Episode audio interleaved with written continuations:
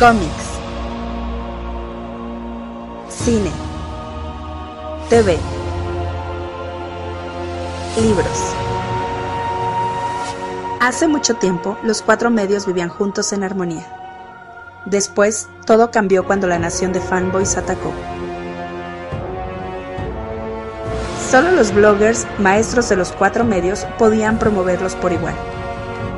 Pero cuando el mundo más los necesitaba, consiguieron trabajo y se desvanecieron. Pasaron los años y dos hermanos crearon un nuevo medio, un joven podcast llamado El Café Comiquero. Y aunque sus habilidades de comunicación eran buenas, tenían mucho que aprender antes de crear un mundo extraño.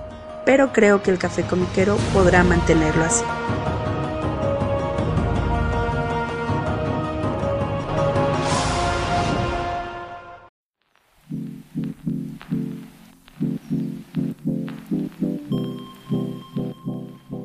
Hola, ¿qué tal? ¿Cómo están todos? Bienvenidos al nuevo episodio del Café Comiquero.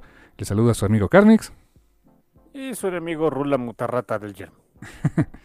También, carnal. Les recordamos que esto en el Café Comiquero lo pueden escuchar cada semana a través de su plataforma de podcast preferida, Spotify, Apple Podcast, donde quiera que escuchen su podcast, ahí nos pueden encontrar. Y también pueden eh, descargar el programa en formato MP3 en archive.org y pueden encontrar la publicación con esta descarga en nuestras redes sociales, en Facebook, Twitter e Instagram, como El Café Comiquero. Ahí andamos. Y pues eh, tenemos una primera mitad, honestamente, cortita, porque pues traemos un tema eh, pues quizá un poquito más larguito por de lo que vamos a platicar al rato, pero no queríamos dejar de dar algunas notitas para comenzar el programa como cada semana, ¿no, carnal? Sí, sí, exacto. Pues bueno, la primerita eh, tiene que ver con cómics, evidentemente. Eh, que es un, un, proyectito que me dio mucho gusto. Es un, es un, proyecto chiquito, pero la verdad está, está interesante. Que hay un, es una serie antológica eh, que ya se está publicando, se va a publicar, que es de Marvel, que es Electra Black, White and Blood, donde pues vamos a ver eh, historias cortas, que es lo que ha estado publicando recientemente Marvel, ha hecho, ha hecho y DC también tienen algo similar, eh, historias eh, autocontenidas, antológicas, fuera de continuidad, donde los autores hacen lo que les da la gana con los personajes, temáticas, sobre todo en temas de colores, ¿no? Por ahí hubo una de eh, Superman eh, eh, Black and Blue, Black, White and Blue, si mal no recuerdo, donde participó Daniel Warren Johnson. Por ahí hubo una de Deadpool, también Deadpool Red, White and Blood. Una de Wolverine también con esa misma temática. Y ahora de Electra. O sea, como que todos estos héroes o antihéroes que recorren mucho a la violencia y hay mucha sangre en sus páginas, pues están sacando estas antologías. Y esta en particular llama la atención por el creador, que es quien va a escribir, dibujar una de las historias. Em, es nada menos que Kevin Eastman. Kevin Eastman, co-creador junto con Peter Laird de las Tortugas Ninja, allá en los años, principios de los años 80. Y es interesante esto porque eh, ¿en qué se basaron Kevin Eastman y Peter Laird para crear las Tortugas Ninja, cabrón? En Daredevil. Básicamente en Daredevil, exactamente. Eh, hay muchas referencias en el número uno de Tortugas Ninja a Daredevil, o sea, eh, desde el origen, que este que es, es una eh, es este este canister o esta eh, este contenedor que tenía el US, pues básicamente e, es el que pudo haber dejado ciego a, Daredevil. De hecho, en su, en su headcanon decían que pues, ocurría en el mismo universo de Daredevil, pero bueno, o sea, no era algo oficial. Eh, el clan del pie o el, clan Foot, pues es el, el, parodia del clan de la mano. Eh, Splinter, Splinter, la rata que es el maestro de las tortugas, pues es eh, una referencia a Stick, el maestro de, Matt Murdock. Desde luego, pues eh, el hecho de que uno de los personajes principales, Rafael, lleve, uno, lleve como arma los Sais, que son estas eh, espadas eh, o estas armas que son como pequeños tridentes que carga eh, Rafael, pues es la, misma arma que utiliza Electra. Entonces, es como, yo creo que para, para Kevin Eastman es como llegar a un círculo completo, ¿no? haber arrancado uno de esos proyectos de cómic independiente en aquella escena eh, muy difícil los años 80 con los cómics independientes y darle al clavo con el concepto de tortugas ninja, eh, haciendo esa parodia de Daredevil. Y pues mira, ahora eh, escribiendo y dibujando uno de los personajes de Daredevil para Marvel de manera oficial. La verdad de estar muy chido, me da mucho gusto. Qué padre por Kevin Eastman, ¿no? Sí, que hay una, hay una cosita chistosa. Realmente así como que... Um, Kevin Eastman y Peter Laird hayan este pues estado en la escena este indie de los ochentas, pues en buena medida se hizo por ellos, ¿eh? Y número dos, La verdad es que su intención, sobre todo si leen el primer número de Tortugas Ninja, se ve que no era seguirlo, era como que, pues, ah, hicimos esto y ya quedó, ¿no? Ahí, que ahí muera. Eh, después se puso bien loco. Tan es así que en el primer número se moría Shredder. Sí, o sea, miren, en el número uno se muere Shredder y como al número, ¿qué? ¿Siete, ocho? O tal vez un poquito después, y las tortugas ya andan en el espacio y no sé qué, y dices, ah, ok. Oh, sí, a ver, como que eso escaló muy rápido, ¿no? Es, es uno de los ejemplos de que escala súper rápido. Y hay una anécdota también muy padre ahí, bueno, o sea, ya que estamos tocando todo el asunto de las tortugas y este, de la escena de ese entonces, de cómo era lo independiente y demás. En, ese, en los años 80 se dio el, el auge de los cómics en blanco y negro precisamente por las tortugas ninja. Eh, hubo muchas, no quiero decirles copias, pero intentos de replicar ese éxito que tuvieron las tortugas con muchos otros cómics que también se hacían en blanco y negro, algunos, algunos con escalas de grises. Eh, no sé, no sé si les recuerde algo, ¿no? Pero las tiendas empezaron a comprar como loco este tipo de cosas, a pesar de que la calidad era honestamente su par, eh, con la intención de después venderlos más caros, o sea, comprar el número uno y este, jordearlo a ver qué hacías después con él. Evidentemente no pasó, muchas tiendas quebraron, bla, bla, bla. Como 10 años después no, no aprendimos, bla, bla, bla. Lo volvimos a hacer con los noventas, ahora con las portadas metalizadas y cosas así, ¿no? Sí, sí, en su momento fue el, ¿cómo le dije? Por aquí lo tenía, bueno, ya perdí la página, este, le decían eh, algo así de la fiebre del blanco y negro, algo así le decían. Este, Black and White Craze, ¿no? Algo así, ¿no? Algo así, algo así exactamente, sí, detalle chistoso. Y digo, no, no, no, no, es un este, no es una crítica ni a Peter Laird ni a Kevin Eastman, ¿no? Pero a veces las mejores intenciones haciendo algo que, miren, vamos a ser honestos, ¿no? Cuando, cuando dices el nombre completo de su, de su obra, eh, Teenage Mutant Ninja Turtles, las, Ninja Tortugas Adolescentes Mutantes, uh, llega un momento en el que dices, ¿the fuck am I saying? O sea... sí, no puedo, eh, yo creo que en ese tiempo no podías decir eso con una cara seria, ¿no? Mira, híjole, en ese entonces nada más. bueno, pensar que ahora Tortugas Ninja se puede manejar como una marca en no sé cuántos este corporativos, pues bueno. y, lo siguen diciendo honestamente con así como que, o sea, sí lo digo, pero no, dejo de pensar que es ridículo, ¿no? en fin. Por cierto que viene, perdón que te que viene un juego bien padre, ¿no? De las tortugas, uno nuevo. Así ah, para los nostálgicos. ¿Qué es un beat'em up este, con, el, con la estética de la caricatura de los finales de los 80 principios de los 90 Qué bonito. Sí, por ahí vi, creo que hasta, hasta Splinter es un personaje usable. Abril es un personaje usable. Órale, qué loco. Sí, digo, hay para que viene en este año, no sé exactamente cuándo hay para quien, para quien guste. Oye, ¿tú cómo conociste las tortugas? ¿Por el juego o por la caricatura? No, pues por la caricatura. 100%. Sí, ¿verdad? Sí, debió haber sido. Eh, es que, pues, obviamente, yo era, yo era el, el, demográfico que la caricatura quería. Yo era chamaquito, que no tenía nada que hacer, que este, más, más me valía comprar los juguetes y era exactamente lo que hice. Voy a ser súper sincero, o sea, la caricatura la vi poquito y después, pues, creo que estaba muy bien pensada porque eh, era de la caricatura, saltas los juguetes y olvídate, empieza a gastar dinero a lo loco, ¿no? El dinero de tus papás. Y es exactamente lo que hice. ¿eh? sí, básicamente sí. Ya después jugué los videojuegos. ¿Sabes qué? Creo que no. mira, no sé, estoy. Ya no estoy totalmente seguro si primero conocí la caricatura o el juego este de Arcadia. El clásico, el beat'em el clásico, ¿no? Uno de esos dos fue.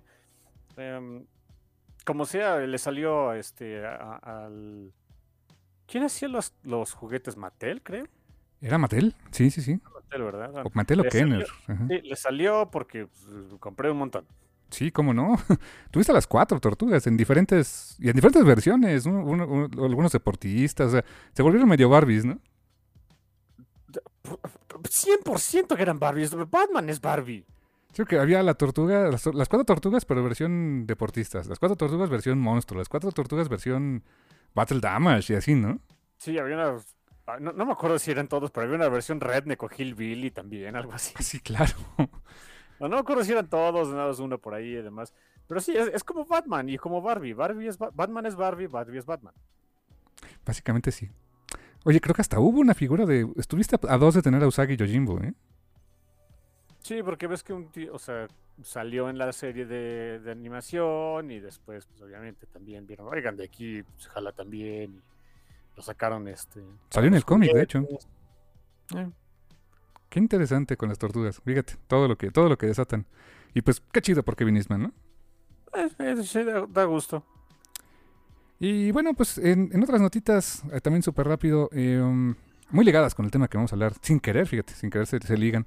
Eh, um, Skybound, que es este estudio, propiedad de Robert Kirkman, que eh, publican con Image Comics, pues va a sacar una, una serie de eh, antológica. Van a ser cuatro numeritos eh, pensados para una audiencia de jóvenes adultos, que se va a llamar Skybound Presents After School, que son historias de horror. La primera va a empezar a salir por ahí de... eh, ahora te digo, en junio, junio, julio, agosto y septiembre. Mm, qué chistoso. Hubiera pensado que hubiera llegado como para octubre, el último número hubiera estado bueno. Pero bueno, esta, esta serie antológica son historias de horror, pues, pero enfocadas en audiencias jóvenes. O sea, no, no quizá demasiado gore, demasiado este, eh, horror gráfico, ¿no? Um, llama la atención que este, cada una va a costar 5 dólares. eh, va a traer un poco más de, contenido que, un cómic normal de Skybound. Um, no, no mencionan el formato, si va a ser como cuadradito, como un tipo Prestige, como de repente han estado sacando, que estaría bonito. Pero el primer número que sale el, el 8 de junio, viene, un- viene una historia, o sea, cada número es una historia individual. eh, una historia escrita por Justin Benson y Aaron Moorhead, que son ni más ni menos que los directores de Moon Knight, de la serie de Marvel Studios, y con arte de Greg Hinkle, y es acerca de Nora, una chica que sufre de eh, ansiedad social, hasta que se hace de un perrito de compañía, un perrito de apoyo emocional. Um, pero pues el perrito tiene un, secreto muy tétrico que no nos dicen qué es. Y Nora, se decide que no lo, no, no lo va a, no lo va a dejar ir porque es su perrito, ¿no? Entonces, ok, eso va a estar medio chistoso.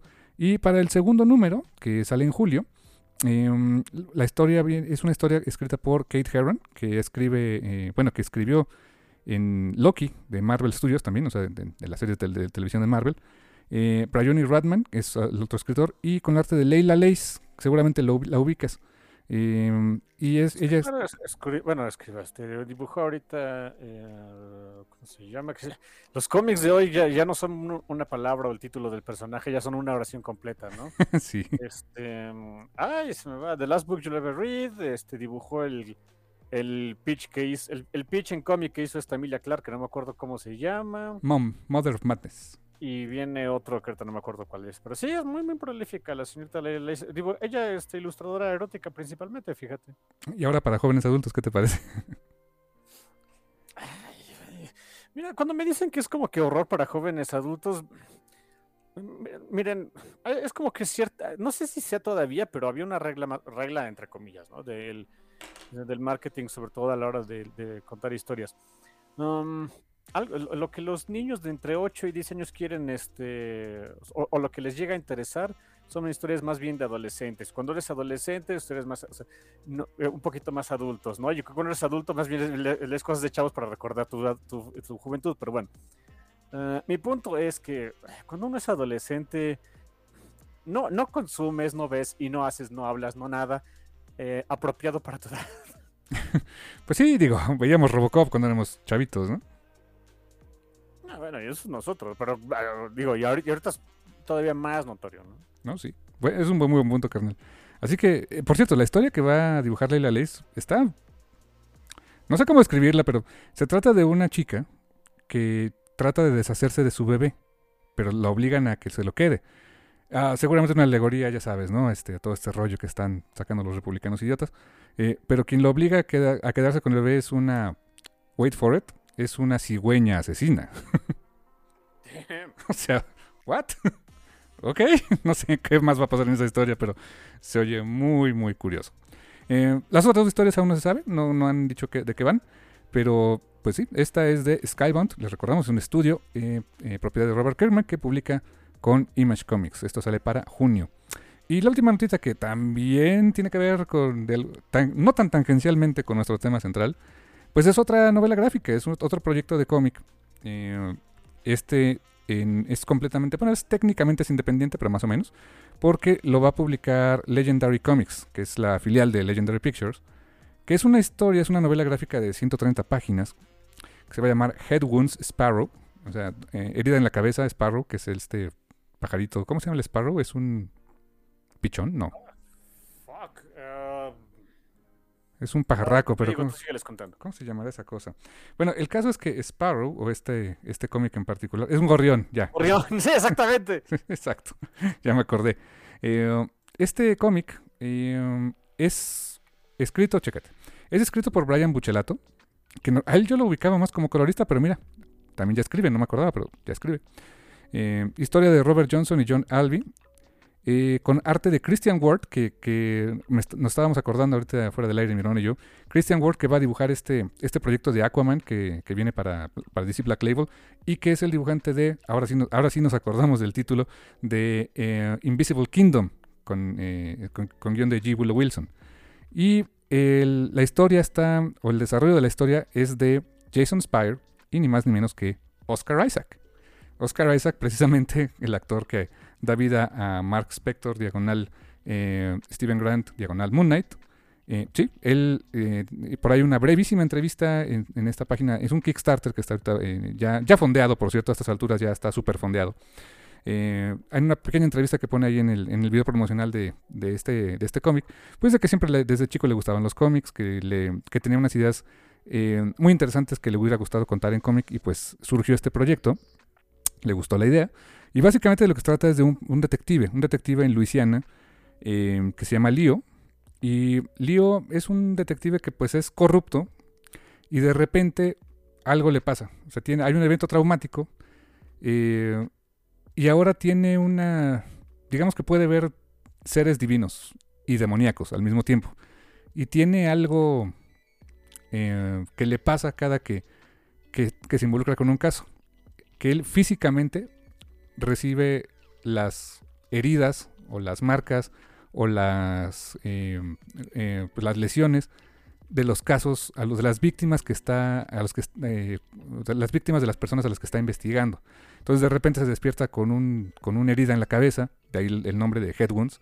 De repente se despierta con este sin un diente o cosas por el estilo y pues lo que tiene que hacer para dejar de sufrir esas lesiones es cobrar venganza, o sea, eh, o más bien justicia, pero más bien dentro de su dentro de su lógica es venganza de las víctimas que, que, que fueron este, asesinadas o que recibieron algún daño por parte de estas personas que investiga. Lo que lo obliga a ser más empático. Entonces, ese era, ese era como el motivo que quería buscar Oscar Isaac, ¿no? De que dice, pues me hubiera, o sea, ojalá hubiera una forma de que los eh, policías, al final latinoamericano el señor, de que los policías tuvieran esa empatía por la gente a la que este a la que se supone que tienen que proteger y pues dice qué mejor forma de obligarlos a sentir empatía que sentir lo mismo que sienten las víctimas, ¿no? Y dice, órale, está medio raro, está medio, está fuerte la idea. Y a partir de ahí surgió el concepto de este, de este cómic, que les, les repito, es una novela gráfica, es autoconclusiva, eh, ya 100% fondeada en Kickstarter, pero pues todavía si les interesa le pueden entrar.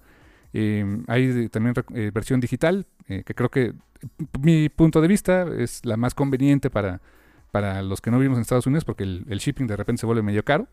Pero bueno, hay para todos los gustos, hay paquetes con muchísima, muchísimos este, niveles, con, diferentes cositas, ¿no? Con este prints, con, eh, ¿cómo se llaman? Parches para, para las mochilas o para la ropa.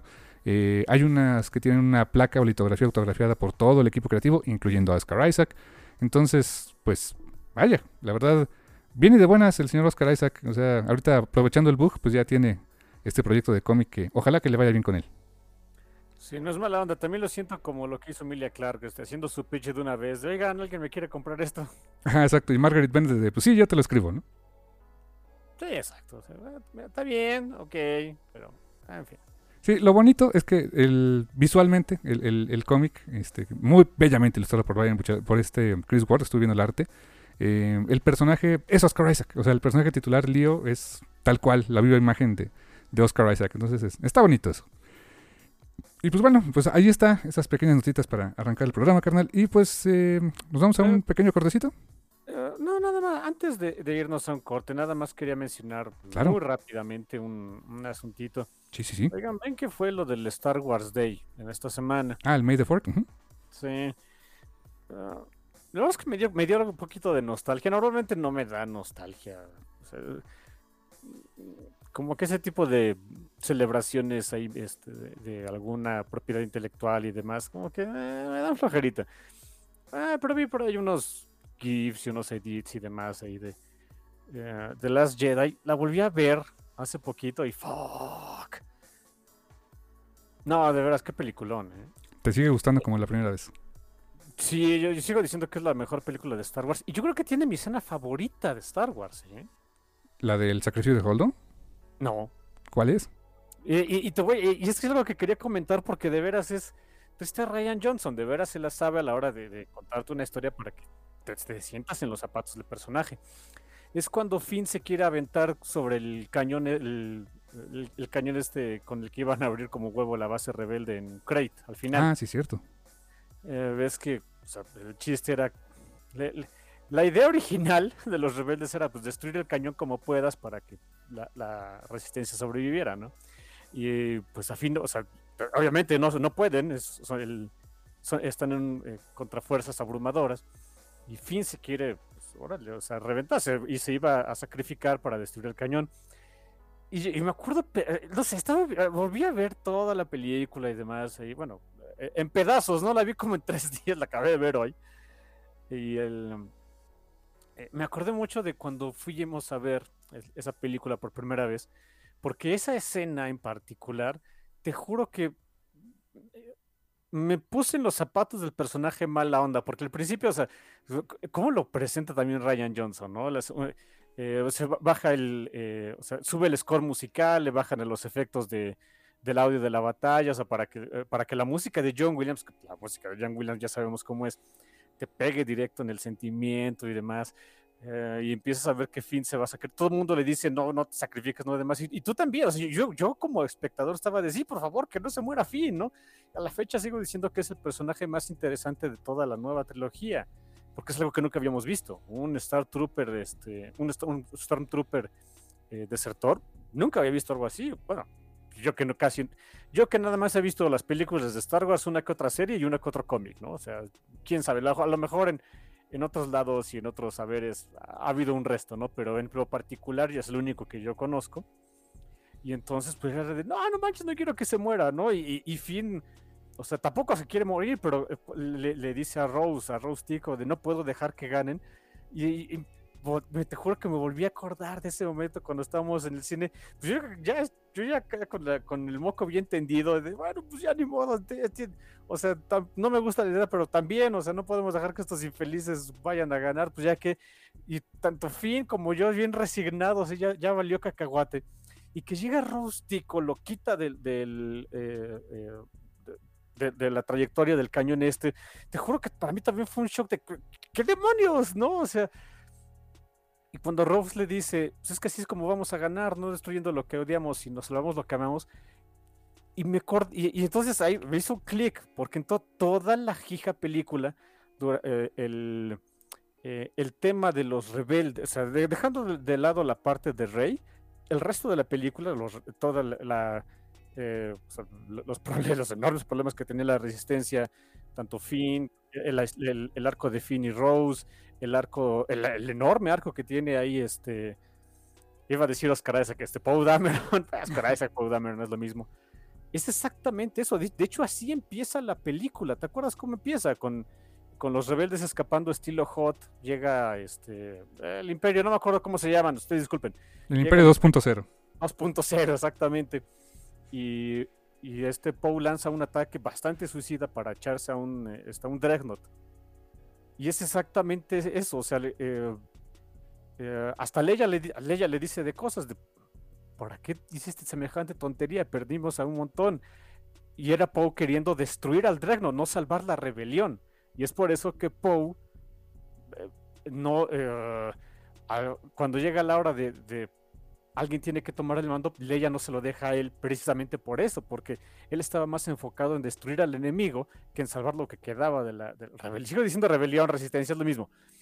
Y, entonces me, hizo clic de todo el timing de la película es súper conciso, e, e, es, como te, lo ponen en los libritos de, de screenwriting, ¿no?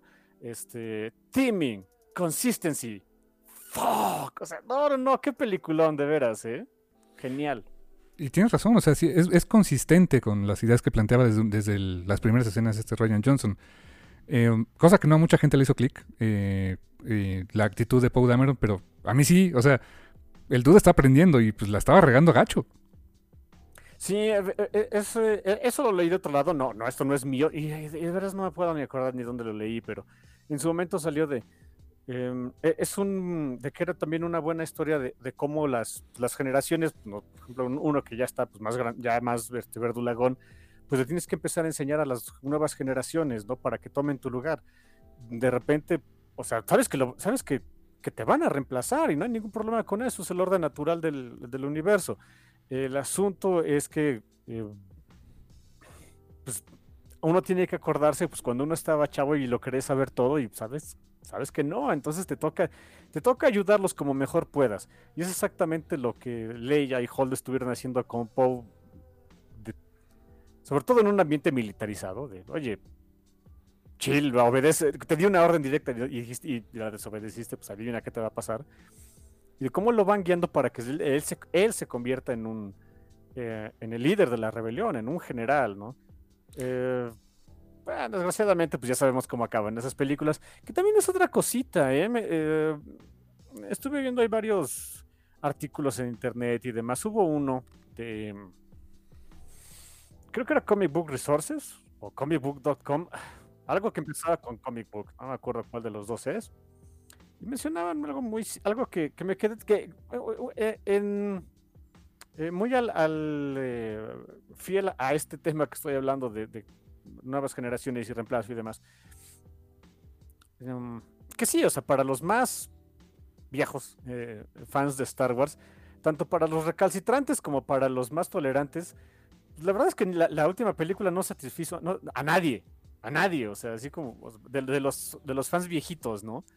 Ni los que querían así como que, eh, que Luke Skywalker fuera un dios y Rey su profeta y los que estábamos a gusto con lo que estaba haciendo Ryan Johnson, pues a nadie le dio gusto, ¿no? Porque querer complacer a todos no hizo nada, ¿no? Pero que en realidad eso no importa porque, esos, eh, porque ese sector de los fans no era el importante. Eh, mencionaban, hay varias estadísticas de ventas de, juguetitos, de, lightsabers y demás, de entradas a los... ¿Cómo se llama? tiene un nombre el, Star Wars Land ahí en, en Disney, no me acuerdo ni cómo se llama eh, que la mayoría lo, lo, componen ahorita niños, niños de entre de 12 años para abajo. Que a ellos les encanta la película, les encantó la, la, nueva, este, la nueva trilogía y es donde digo, pues sí, es que creo que más bien iba para ellos. O sea, si el chiste era como que hacer, o sea, y, yo creo que es, es, en buena medida la jugada de Disney de seguir haciendo a esta vaca lechera para que les siga dejando más dinero, pues creo que el chiste era enganchar a más chavillos en vez de darles lo que querían a los betarros que de todas maneras ya ni les hacemos mucho caso y ya nos vamos a morir, ¿no? Pues no sé, pero, o sea, de que tiene, o sea, deja tú de quién vaya dirigida, la última película sí es un desastre de guion. Sí, sí, sí, pero, pero, digo, eso, Cuando ya, cuando ya le vendieron al, a la audiencia que, le, que, a la que, tras la que creo que sí iban, le dieron exactamente, ya, habrá, eh, eh, ahora sí que ya la nueva generación, en su momento, obviamente, o sea, ya cuando crezcan y demás, pues van a ver la película y dicen, ah, shit, o sea, sí me gustó, como me pasó a mí con, con, este, con el regreso del Jedi, ¿no? Yo decía, la vera onda y demás, y ya después era de, o sea, está buena, pero no tanto como este, el Imperio y demás. Exactamente lo mismo les va a pasar a ellos, ¿no? Van a ver sobre todo, yo, creo que va a ser una, una experiencia muy análoga, ¿no? Van a ver sobre todo la última película que pues sí es, es grandilocuente y un montón de cosas y explosiones y muchas naves y demás que, ahorita estoy seguro los, les fascinó. Y ya después decir, ya no sé, pasan unos años, la voltean a ver, ven otra vez su trilogía, porque esta es la trilogía de ellos, eh, su, trilogía original. Y entonces van a decir, oh, Dave, o sea, sí me había gustado mucho su momento, pero no es tan bueno. A lo mejor le gustó más la primera o la segunda, quién sabe. Creo que va a pasar exactamente lo mismo, ¿eh? De veras es, no sé, eh, el tiempo es cíclico. Me, gustó mucho ese artículo porque sé como que te quita a ti del, o sea, me quita a mí y a ti y a todos los que ya estamos grandes del reflector. Y dice, chill, no pasa nada. así que acuérdense de cuando ustedes eran también chavillos, ¿no? Y, la verdad es que eso sí me pasó, ¿eh? Con el regreso del Jedi yo decía que era la mejor película de eso, porque era la, que tiene más acción y muchas naves y espadas de luz y Dart y Luke y demás. Pues también hay muchas cosas así de, ah, oh, es en serio, los Ewoks, este, todo el asunto ahí con Java. Toda la parte, el primer acto es, honestamente, no, o sea, es lo que no tiene nada que ver con la película, ¿no?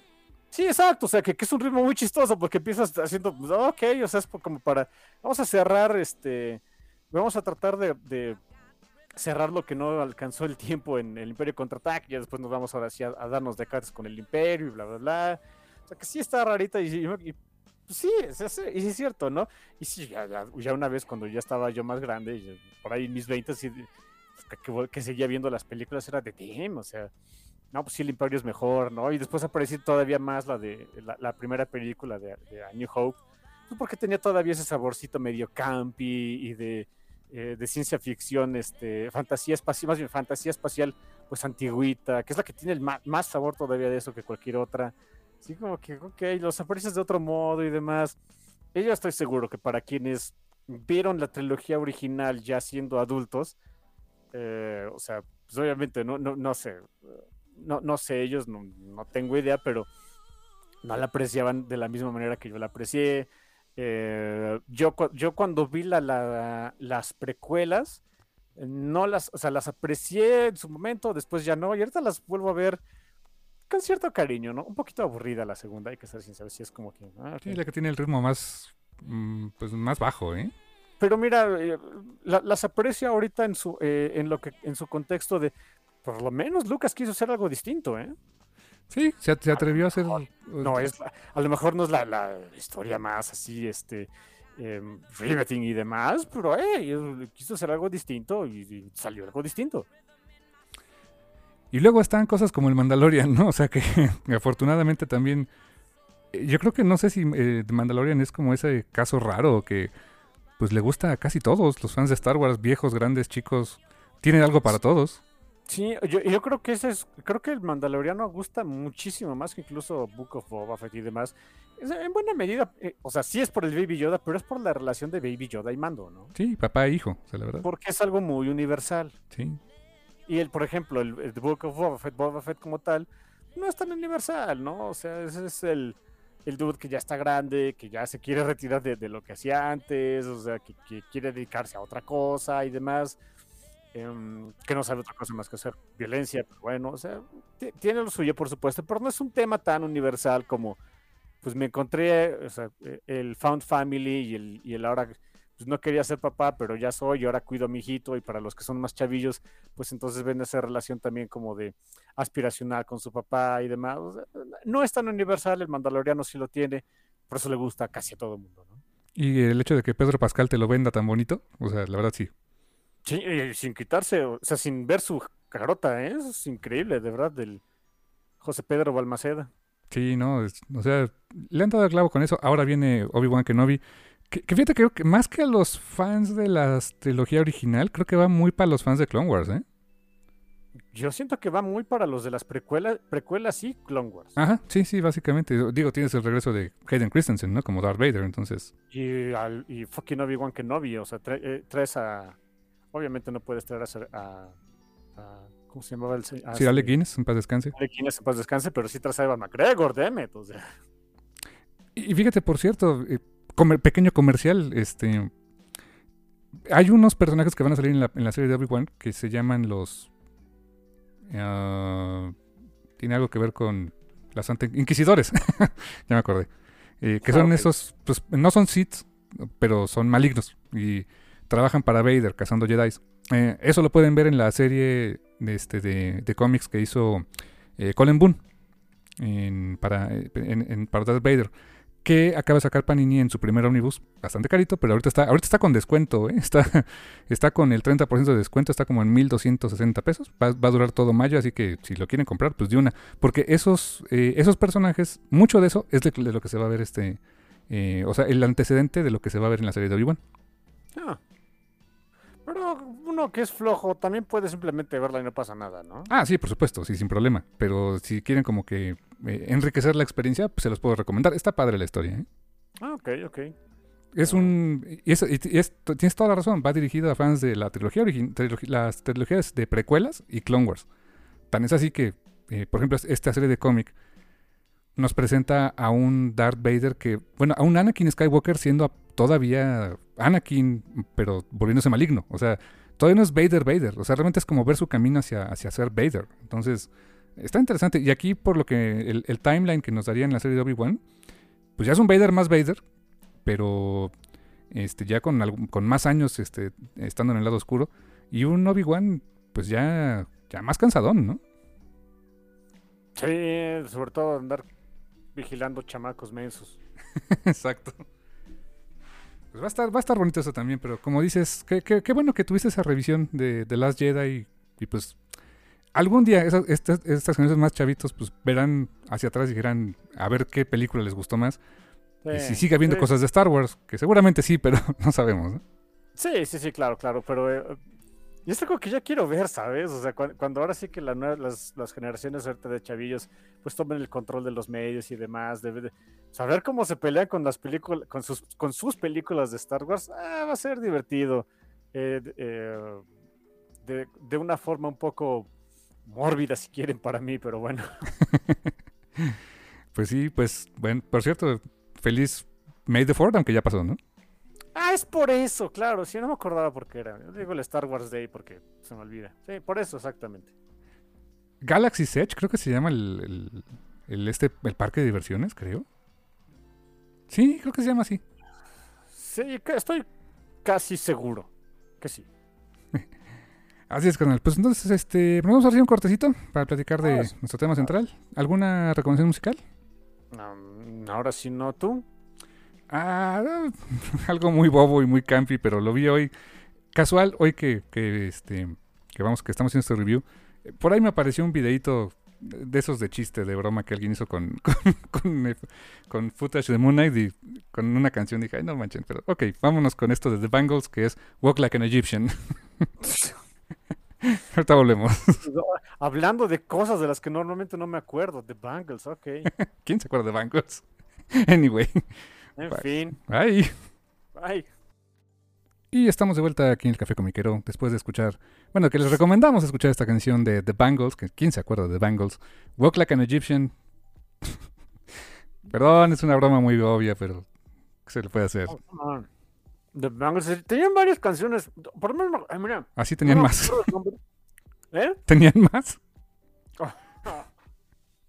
Perdón. Por cierto, perdón, estoy comiendo platanito.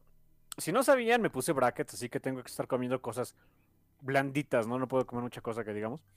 Y ahorita me dio hambre, lo único que tenía en la mano eran plátanos, así que sorry, voy a estar comiendo un, un ratito con esto. Eh, sí, sí tenían más canciones, ahorita no me acuerdo, me puedo acordar del nombre de, la, de, otra canción famosa que tenían este, The Bangles, pero eran buenos estos dudes, nada más que la gente los encasilló con esta canción de, Walk Like an Egyptian. Evidentemente su canción más famosa, ¿no? Sí, claro. Y pequeño paréntesis, ¿sabes dónde me acuerdo que de, un momento específico que tiene que ver con Disney y esta canción? Eh, ¿Ah? Sí, cuando eh, ah, hubo un espectáculo de Disney sobre hielo en Palacio de los Deportes hace muchos años. y creo que te llevamos, estabas muy chiquito todavía, no sé, pero eh, salían los personajes de Disney este, haciendo, ya sabes, ahí su show en el hielo. Y entre las canciones que pusieron estaba esta, Walk Like an Egyptian, y parecían ahí dando vueltitas y todo eso. Roger Rabbit y no sé quién más, imagínate. Por cierto, eh, eh, mira, ya me acordé de la, de la, otra muy famosa de The Bangles que nadie, nadie la menciona, pero man todo el mundo la, recuerda. Una vez que, que, se las dices, todo el mundo la recuerda. Manic Monday. oh my god, no me acordaba. En el momento en el que uno dice, oye, The Bangles, ah, sí, claro, an Egyptian, y nada más, hey, tuvieron Manic Monday, oh, fuck, y después te acuerdas, oye, también tuvieron Eternal Flame, ¿no? Ah, fuck, Eternal Flame. The Bangles, eran buenas estas, estas canijas, o sea, eh, en fin. Me acabas de dar, o sea, yo todavía creí que Manic Monday era de Sidney Loper. No. The Bangles. Oh my god, mira nada más, ok. Pero bueno, después de, de este breviario musical, muy bien.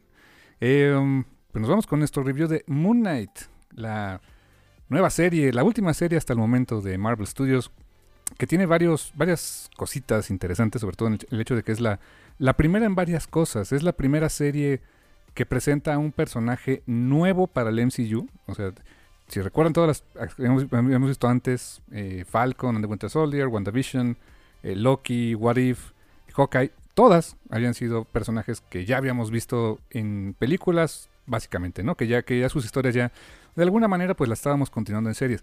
Esta es la primera donde es un personaje eh, nuevecito para el MCU y que, es una, y que se presenta en una serie.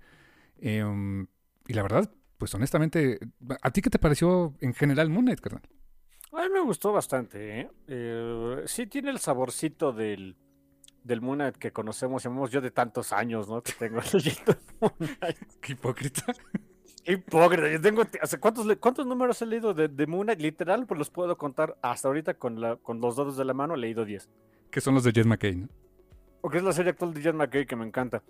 Um, pero bueno, de lo que sé de Moon Knight, eh, sí, guarda ese sabor.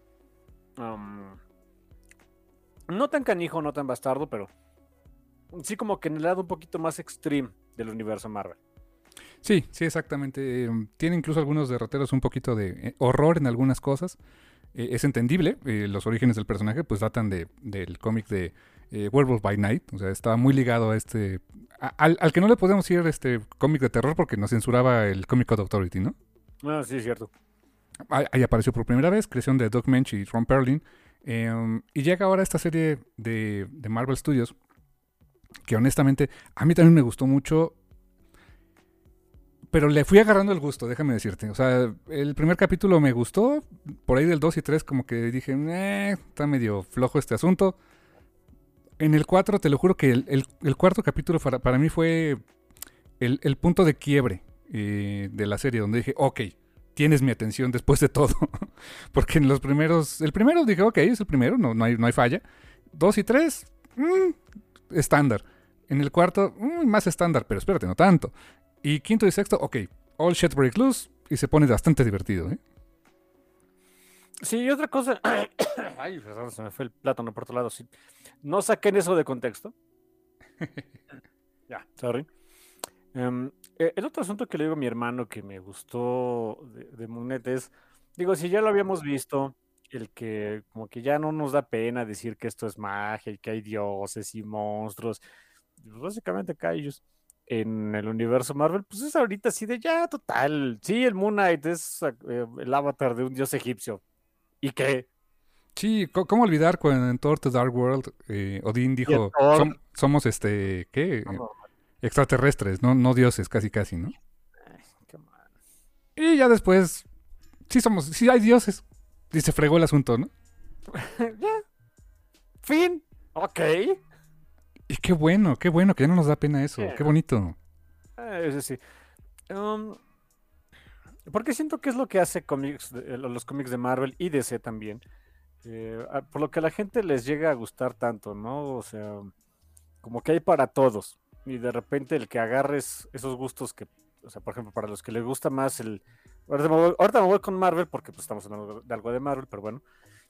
O sea, para quienes les guste más el tono así como que místico espiral, pues es que ahí tienes a Moon Knight, tienes al Doctor Strange, eh, eh, o sea, de, cómics actuales, ¿no? O sea, ahorita Strange, aunque Strange está muerto, pero su mujer este, tomó el manto hasta que lo reviva porque pues, la muerte no se lo va a quitar, quien se cree la triste muerte. Eh, como que tienes este lado, ¿no?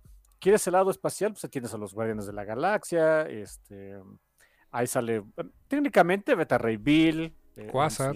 Eso sería este Quasar, todos los Nova Corp, ahí lo tienes. Tienes a tus héroes, pues más bien, si quieres a los héroes, em, bueno, Captain Marvel se podría decir incluso que es también espacial, ¿por qué no?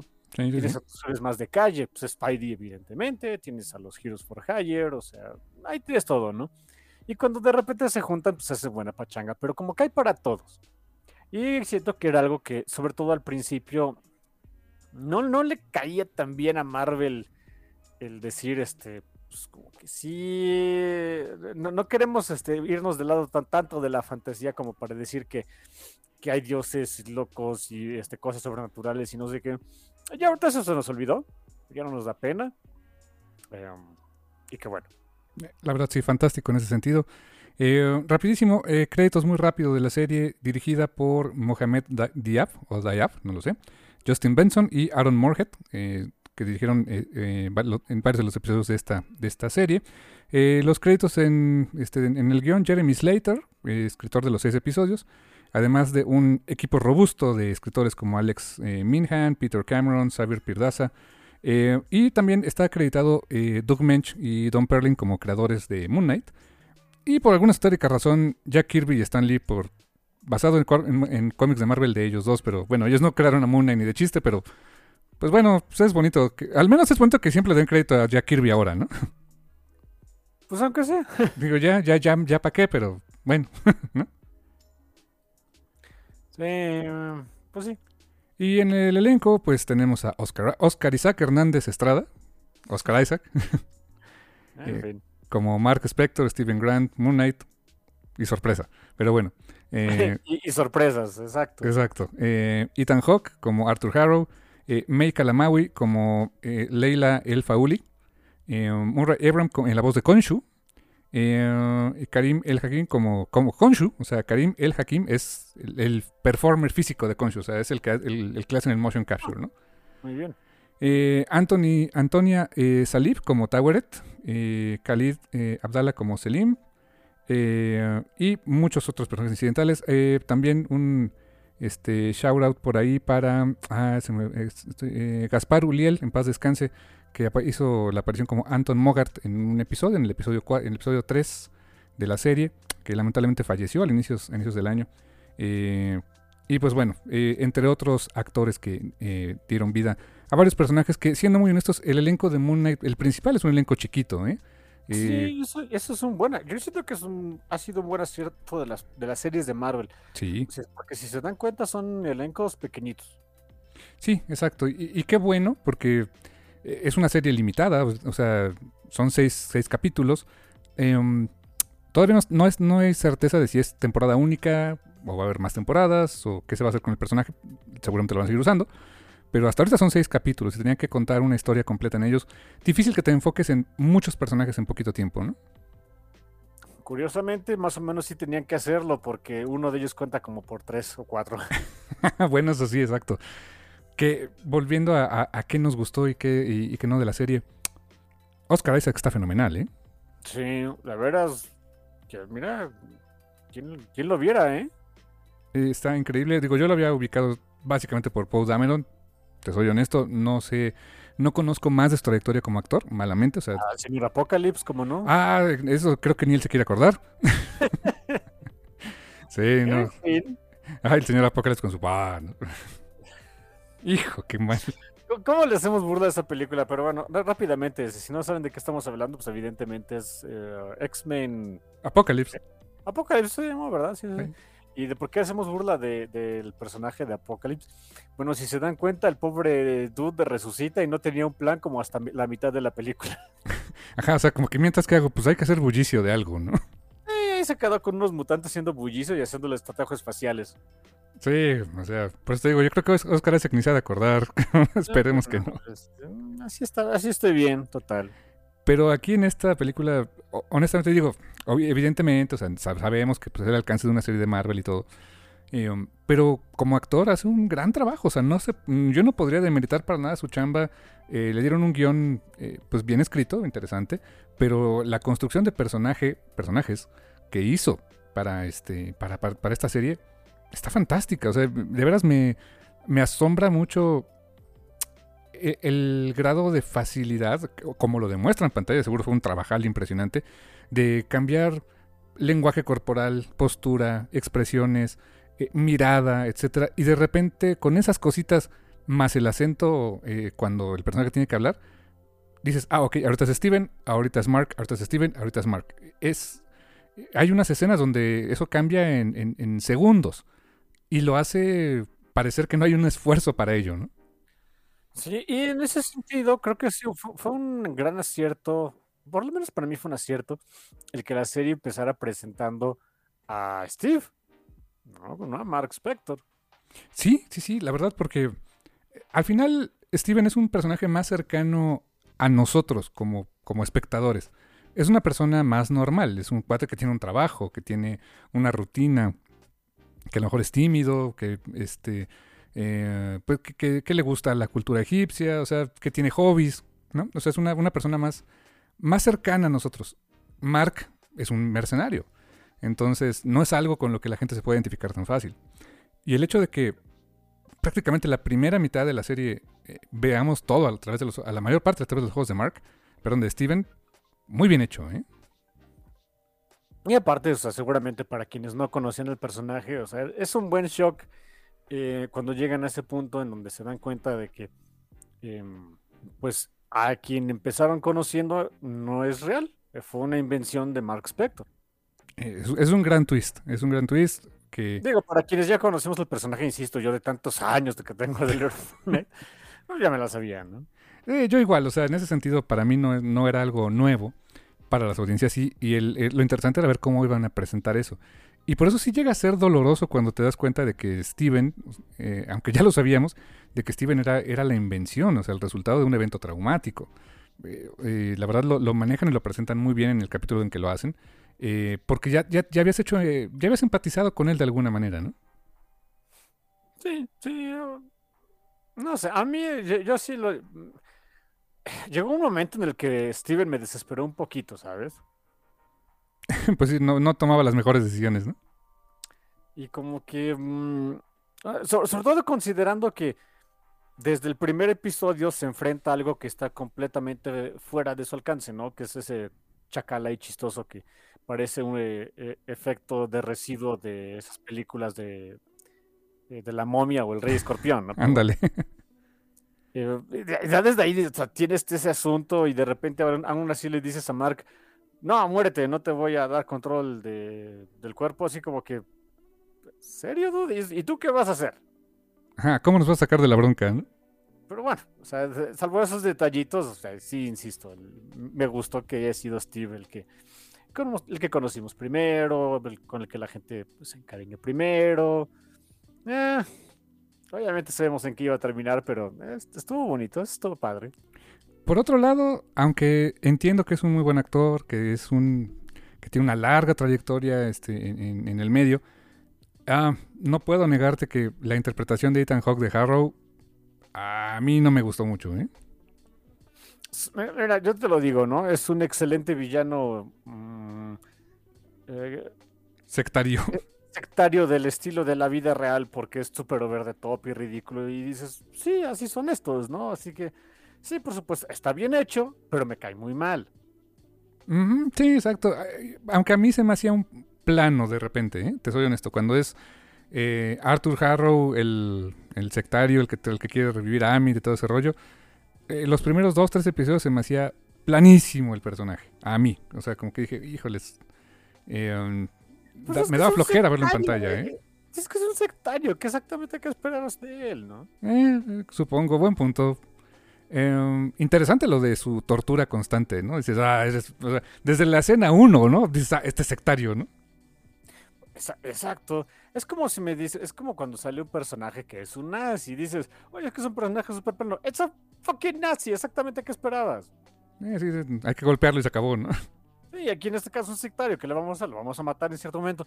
Sí hay, llega un momento, sobre todo el capítulo, creo que es el 3, cuando casi no sale más que ese, dude, donde sí para mí fue de, "Ah, ¿a qué hora lo matamos? sí, exacto. Eh, Laila, el personaje de Leila, honestamente, muy bien, ¿eh? Muy, muy bien. O sea, parecía al principio como muy de una sola nota, pero lo fueron desarrollando de manera interesante hasta llegar al, al, al, pues, al, momento cumbre de su, de su arco, aunque eh, ciertas cositas eh, se quedan un poco al aire con ella, pero en general, o sea, el, trabajo este, de esta actriz como Leila, bien, ¿eh? Sí, ah, sí, algunas cosas que se quedan pues al aire, no hay... mm, sobre todo el cómo cierra, ¿no? Y ahorita llegamos a eso, pero bueno. Ah, pero sí, o sea, estuvo, estuvo bien, estuvo pachón. Ah, una vez más, es, es padre que pues la conocemos a través de los ojos de Steve cuando ya tenía historia con Mark. Así que el que el que de repente saque de onda que, sea tan eh, sea, el, que no sepamos nada de ella porque estamos viendo la historia a través de los ojos de Steve no, no, o sea, no te causa mayor problema porque técnicamente incluso para el protagonista también es nuevo todo. Eh, ok, ese es un muy buen punto. Um, y básicamente son los personajes, porque ya después, o sea, si acaso el, otro personaje también que es muy importante, em, y que pa- para todo este propósito pues es un efecto especial, es Konshu. Ah, sí, Konshu. Adoré a Konshu, ¿eh? Así me cayó re bien. O sea, Es más. eh, eh, aquí tiene un poquito más de humor que en los cómics. En los cómics es un poquito más high and mighty. Pero ese cambio en particular sí me gustó porque. Mira, no es mala onda. También tantos años que tengo de leer Moon Knight. De repente, como que. Konshu, bájale dos rayitas a tu. Este, a tu pose, a tu posing, ¿no? Y, y aquí bien, o sea. Hasta le dice de groserías al pobre de Steve. sí, aquí Konshu es un poco más heroico, eh, honestamente. De repente sí es un dios balín en los cómics. ¿eh? Mm. Mm, eh, En ese sentido, creo que está muy bien hecho porque es un dios balín también aquí. Aunque tiene mejores intenciones. O sea, digo, en los cómics hasta ha querido conquistar el mundo, ¿no? Su intención era la mejor, solo que le dio ñañaras. Hubo un momento en los, en los cómics que salió en, el run de Jason Aaron de, Avengers que se llamó este, La Era de Khonshu, donde no lo he leído, solo leí el resumen, pero la idea es que eh, quería evitar una invasión de Mephisto a la Tierra. Y como le tenía tanto miedo a Mephisto, lo mejor que se le ocurre, así de, yo imagino la, conversación que tuvo con Mark, ¿no? No sé, no he leído el cómic, pero me, imagino que algo así, más o menos así fue de, oye Mark, estamos en problemas porque Mephisto va a venir a conquistar la Tierra. Ah, fuck, ¿qué hacemos? Tenemos que este, es- eh, tomar la iniciativa y, y atacarlo. Ah, me gusta el plan. Y para eso vamos a robarles sus poderes y sus habilidades a todos tus amigos Avengers. Conquistamos al mundo, hacemos un ejército y evitamos que llegue este, Mephisto. Y el pobre de Mark es de. Ok, Supongo Bueno. I guess. que, ese es el, que ese es el resultado de por qué encontramos a Mark como lo encontramos en el, cómic de Jet McKay, ¿no? Sí, que es básicamente un hereje, no tiene Dios ahorita. Ah, Fíjate, bien interesante eso. Acá, por cierto, cambios respecto al personaje de, de- de Moon Knight, Mark Spector, en lo- respecto al cómic para acá. Eh, Steven Grant aquí es pobre, eh, siendo que Steven Grant, la personalidad en el, en el cómic es, es un millonario. Pero eh, eso, esa parte me, lo entiendo perfecto, porque si hubiéramos tenido a un Steven Grant millonario que, que se disfraza por la noche para pelear con, este, con criminales, pues básicamente era Batman loco, ¿no? Bueno, que creo que es un pleonasmo, Al pero bueno. Ya tenemos al Batman, bueno, Batman loco. Ya tenemos al Batman murciélago, al Batman verde, al Batman rojo, al Batman blanco. O sea, Sí, al Batman ciego, ¿no? o sea, no, ya, ya era mucho Batman. Sí, entonces eh, iba a ser yo creo que muy inevitable la comparación de, ahí pues Steven Grant, Bruce Wayne, ¿no? Pero qué bueno que no, entonces lo, lo- hicieron para otro lado. Otro gran cambio también, eh, Mr. Knight, o sea, la personalidad de Mr. Knight en los cómics, en los de The Clan Shelby, en los de ahorita de Jet McKay, es totalmente diferente al Mr. Knight que vemos acá. Sí, Mr. Knight es. eh, es simplemente otros trapos que se pone el buen Mark para. En su momento, eh, tengo entendido que era como para dar el gatazo de que no, no, esto no es Moon Knight, soy Mr. Knight y la policía no me arresta por eso, ¿no? Ándale, sí, exacto. Entonces, eh, también un buen cambio. A mí me gustó mucho ese cambio de que ahora la personalidad de Mr. Knight es la versión Moon Knight de, de Steven Grant. Eh, Incluso el, el visual que es como más elegante y todo, pues va más con su onda posh, ¿no? De, de Steven, ¿no? Sí, y es, y es un elemento con el que se puede jugar. Porque, o sea, ya tienes al, al Moon Knight normal con Mark Spector, ¿no? Ya vemos que es todo superhéroe y, y capita y demás. Tienes al Mr. Knight, que pues, es la versión de Steve, de, de- su versión de, de Moon Knight. Y conforme le vayan dando más personalidades a, a, a Moon Knight, o sea, más mentes ocupen el cuerpo de Mark Spector, pues tengo, ese es un bonito elemento para jugar de, oye, y cómo se pone con otra personalidad, y, y cuando vaya sacando una y otra, ¿qué, qué cambios puede haber, no? Estaría- Es como las tortugas ninja de Batman y Barbie. Ándale, sí, exacto. Puede, puede ir cambiando de personalidad, puede ir cambiando de accesorios, ¿no? Eh, ¿Por qué no? Eh, muy bien.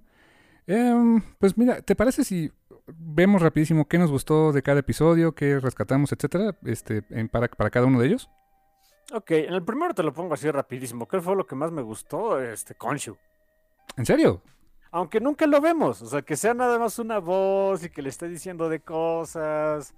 Em, ah, bueno, y, un elemento que me gustó mucho desde el primer capítulo y hasta el final, eh, esos son esos pues, blackouts que tiene el pobre este, de Steve o Mark, de- dependiendo, en donde, pues, o sea, está haciendo algo o está en una situación de mucho estrés o está peleando y no sabe qué hacer. La cámara este, se va en negro y cuando lo vemos regresar, ya se resolvió el asunto. La verdad es que se me hizo, desde el primer capítulo se me hizo un, toque de genialidad, porque te evitas mucho dinero, o sea, ahorras mucho evitando esas escenas de pelea y das ese aire de misterio con el personaje, de qué le está pasando a este pobre imbécil, ¿no? Exacto, y como dices tú, es una forma de, ahorrar recursos y también darle, darle misterio. Y fíjate que desde el, creo que es el capítulo 1, este, que hay, que, que en un blackout eh, lo vemos después de una pelea, muy, un resultado de una pelea muy sangrienta, muy, muy dura. No estoy tan seguro que haya sido Mark. O sea, tengo mis dudas si fue Mark o no quien lo hizo. ¿eh? Sí, bueno, o sea, si ya vieron, obviamente vieron la, serie, ¿no? No hay ningún spoiler aquí. Durante buena parte de la serie estamos viendo que hay, o sea, aparte de Mark y Steven, hay una tercera personalidad que no conocemos sino hasta el final, que es Jake Lockley, que es un verdadero bastardo. Y a, esos indicios de que había otra personalidad, yo la verdad es que no los capté hasta como la mitad de la serie, pero me puse a ver ahí unos, un poquito desde antes, y tenía, había muchos indicios.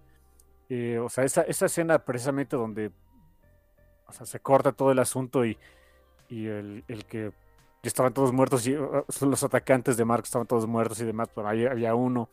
El hecho de que en cierto momento, o sea, sobre todo al principio, cuando Steve, eh, una de esas que se despierta y se entera de que tiene una cita con una colega ahí del, Museo Británico y, que pues él no se acuerda haberla invitado a salir.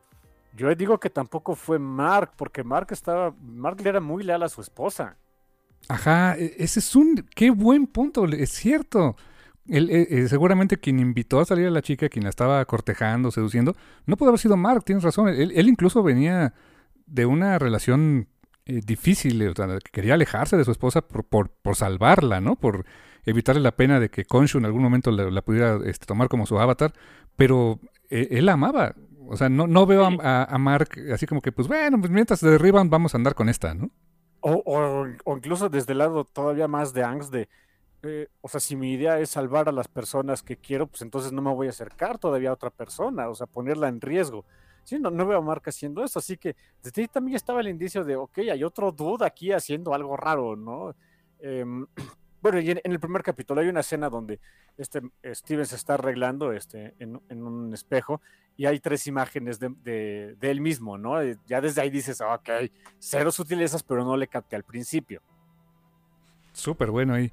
Eh, me encanta que el capítulo termina, o sea, creo que termina como tenía que terminar, presentándonos por unos minutitos, o creo que menos de un minuto, a, Moon Knight. O sea, ¿era importante que terminara así el primer capítulo? Sí. O sea, si no hubiera salido el personaje principal en el primer capítulo, enganchar a la audiencia para los demás hubiera sido difícil, ¿eh? Sí, por supuesto. ¿Y qué, entrada, no? O sea, eh, te digo otra vez, con el reject ahí del Rey Escorpión que era muy canijo y que le daba ñañaras a, este, a Steve y, a, través de los espejos que le hable Mark de dame chance, yo me encargo, etcétera, etcétera. Y, una vez más, vemos muy pocas escenas de la pelea también por sentido dramático y ahorrarnos en el efecto especial. Eh, el, chacalito este hasta le quiere correr a Moon Knight. Sí, así no, mejor no, fuck that shit, ¿no? O sea, dices, fuck, Moon Knight, he means business. Y sí, ¿eh? así es Moon Knight. Yo tengo tantos años leyéndolo que les puedo decir. y el capítulo 2, em, eh, insisto, estuvo bien, pero se empieza a volver algo como, desde mi punto de vista estaba ya como muy estándar. Dije, ok, ya veo por dónde va el asunto. Pero pasan cosas interesantes. Presentan a Laila, o Leila, em, la presentan como un personaje interesante. Eh, sí, la, sí es la, eh, la, pareja sentimental del protagonista, pero tiene su propio arco, su propia historia. Está interesante cómo la, cómo la presentan también. Em, y básicamente, pues en el segundo capítulo es, vemos a Konshu, ahora sí lo vemos, en toda su pajarraquesca muerta gloria. Eh, y explicando así el deal de, pues sí, o sea, mira, soy el avatar de este mono y no me queda más que cumplir su voluntad porque pues me devolvió la vida. Y ya, ¿no?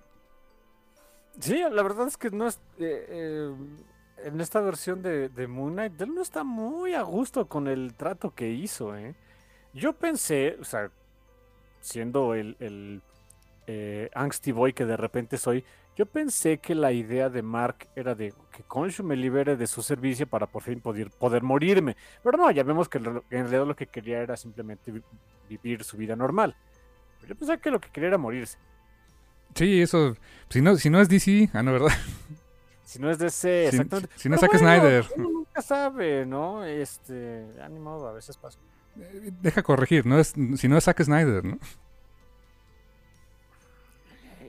Y, sí, más o menos DC. ¿eh?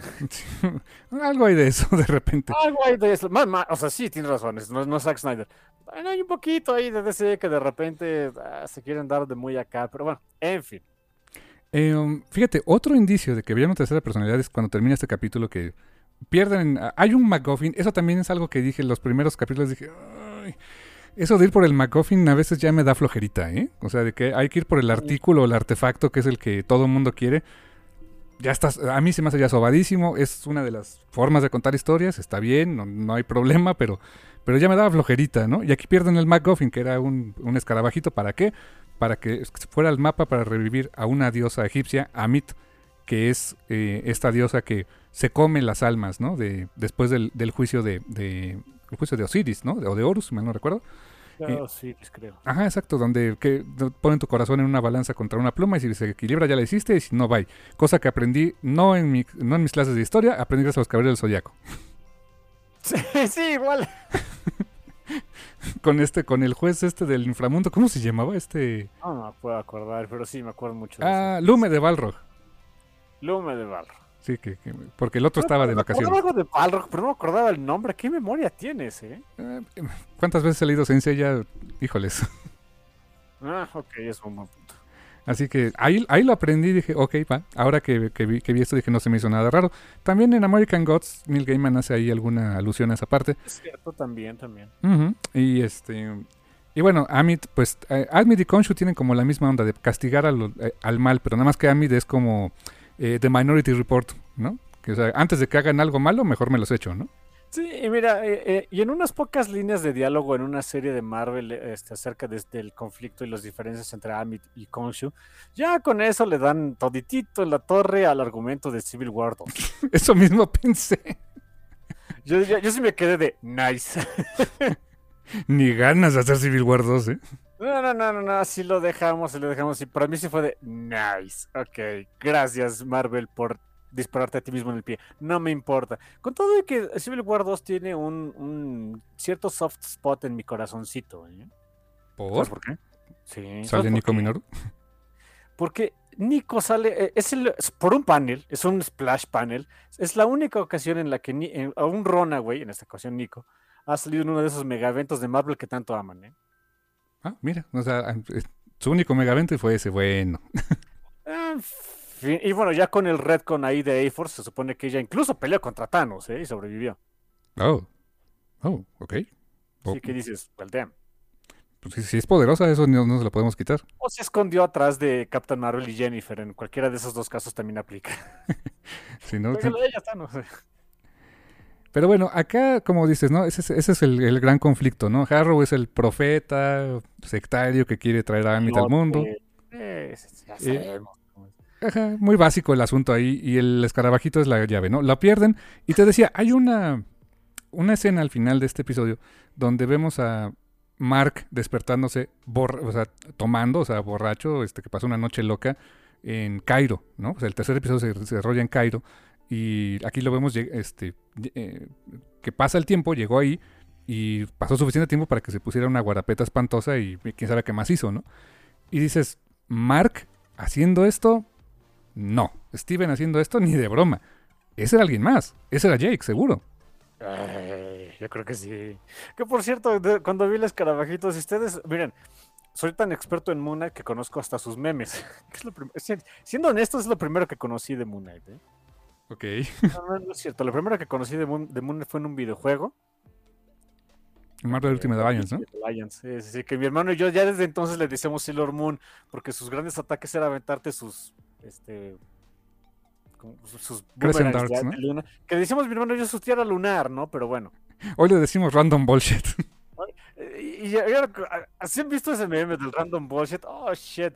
Y cuando vi el escarabajito, les juro que sí, decía, ¡ah, es random bullshit! ¿no? O sea... Pues sí, el McGuffin es random bullshit, pero bueno. Es buenísimo, buenísimo. No, adoro esos memes con, con ganas, de ver. El tercer episodio, eh, honestamente fue el que menos me gustó, ¿sabes? Sí. O sea, mucho Harrow ahí. Mucho Harrow. Eh, el otro villano, Anton, este, con este actor que pues, eh, paz descanse. X. el desvío de, ah, bueno, pues el McGuffin, el escarabajito no es lo único que hay, hay otra forma de hacerlo, pero está más difícil. Y a ver quién, quién gana llegar a la tumba de Amit. Eh, ahí lo único interesante es que pues Konshu está tan comprometido con su arte que pues literalmente se tiene que sacrificar para que, aunque los demás dioses lo castiguen y hace, mueve, hace un evento cósmico para regresar las estrellas hacia el pasado, ¿no? Entonces, ok, bonitos visuales y todo, mm, pero honestamente muy flojo ese episodio, ¿eh? Sí, quizás también la otra cosa que me gustaría resaltar de ese episodio es que es la primera vez en donde uno, Steve, es útil para algo y que incluso Konshu le dice por su nombre. No le dice Worm o le dice... Worm o You o, o, siquiera reconoce su existencia. Le dice, Steven, haz lo que yo, o sea, damn. Exacto, exacto. Al menos le, le, da cierto valor, ¿no? Y, y, es la última vez que vemos a Moon Knight en un buen rato. Sí, de hecho, y fíjate qué curioso. Es el último capítulo donde vemos a Mooner como por tres episodios, dos episodios. Sí. Y eh, al no haber Moon Knight, entonces nos tenemos que enfocar en otros personajes. Evidentemente nos vamos por Mark Spector, Steve Grant. Y Leila ahí toma un papel más protagónico, porque no sé si a ti te pasó, pero hasta ahorita sí se me hacía como que la esposa del personaje. Exacto, hasta ese punto sí y ya después es como ella tiene que tomar las riendas en cierto momento en particular, porque el, el de Marco cada rato se anda muriendo, literal tiene que tomar las riendas de, la serie de la acción. Ah, ok, entonces es un papel más interesante, le dan más cosas que hacer, a pesar de que, mira, sí es mujer de acción, pero no es este... No es Lara Croft. No es Lara Croft, exactamente, no es Black Widow, no es este, Yelena, ¿no? O sea, me gusta que hasta incluso tiene sus limitaciones, pues. Exacto, y, esas se ven sobre todo también en el capítulo cuarto de Tomb, que está dividido en dos partes. La parte, para mí, estándar, aunque tiene sus momentos interesantes, que es cuando se meten a la tumba de, Alejandro el Grande, que resulta que Alejandro el Grande termina siendo eh, un antiguo avatar de Amit. wow, o sea, bastante este, arriesgado ahí el concepto, ¿no? Eh, y en la toma de Alejandro el Grande encuentran la figura de Amit. Hay unos momentos muy de película de terror, ¿no? Eh, hay eh, donde se recrea incluso un, funeral egipcio, ¿no? O sea, muy, muy tétrico. hay, este, pues, hay momias.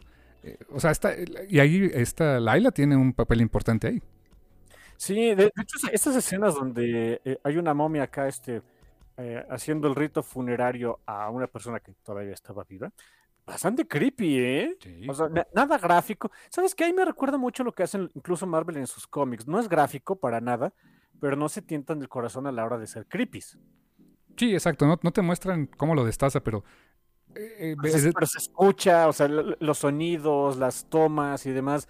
Pues todo te está indicando, le está sacando los órganos como en un rito funerario este, del antiguo Egipto, ¿no?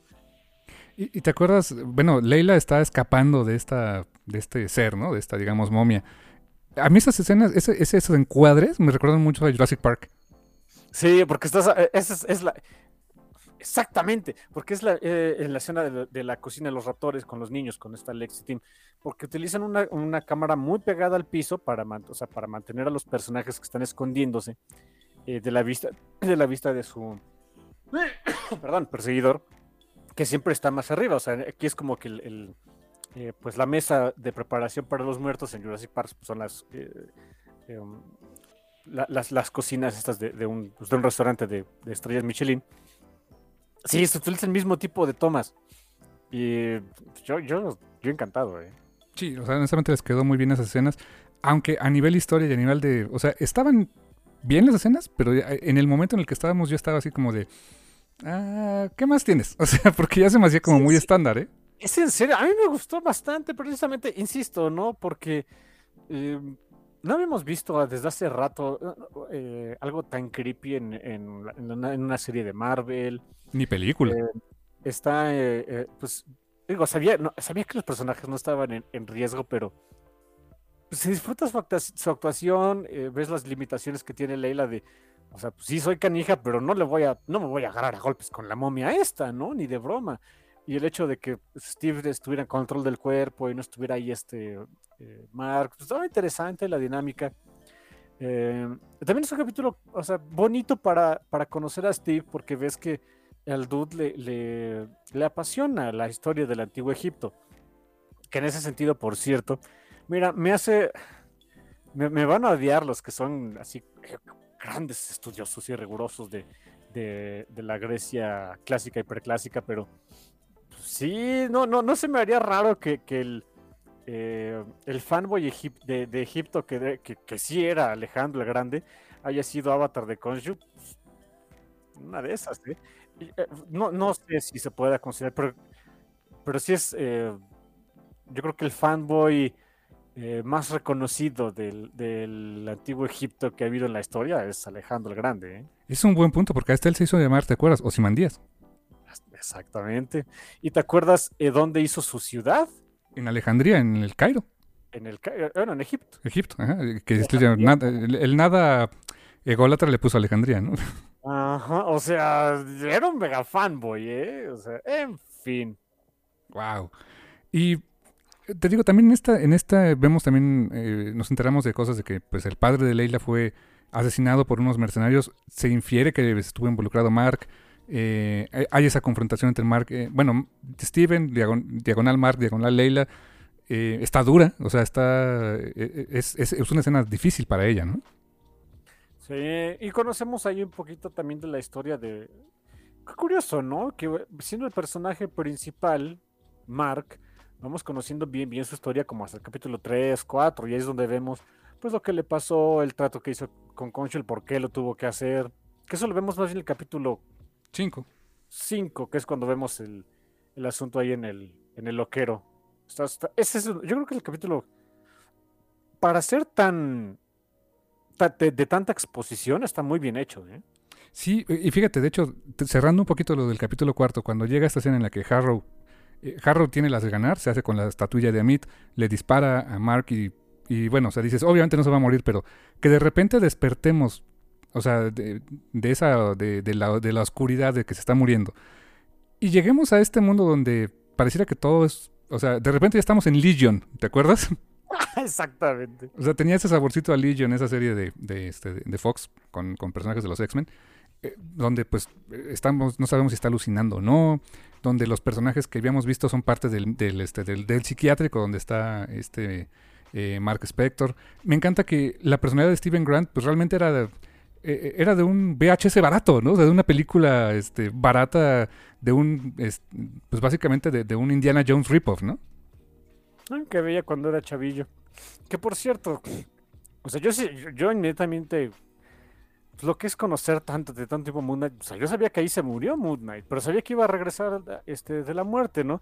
En ese sentido, oh Dios, un superhéroe regresa de la muerte, llamen a la prensa. sí, exacto. Hoy, hoy es nada, por favor.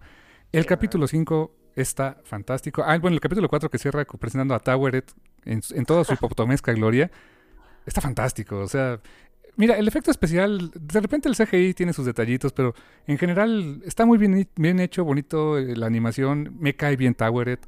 Eh, y todo el capítulo 5, que es este viaje interno por el pasado de Mark y por este pues de alguna manera su juicio muy al estilo egipcio de, la balanza de sus corazones, ver a Mark y Steven juntos, o sea, básicamente a dos Oscar Isaacs en pantalla, eh, qué gran episodio, honestamente. ¿eh?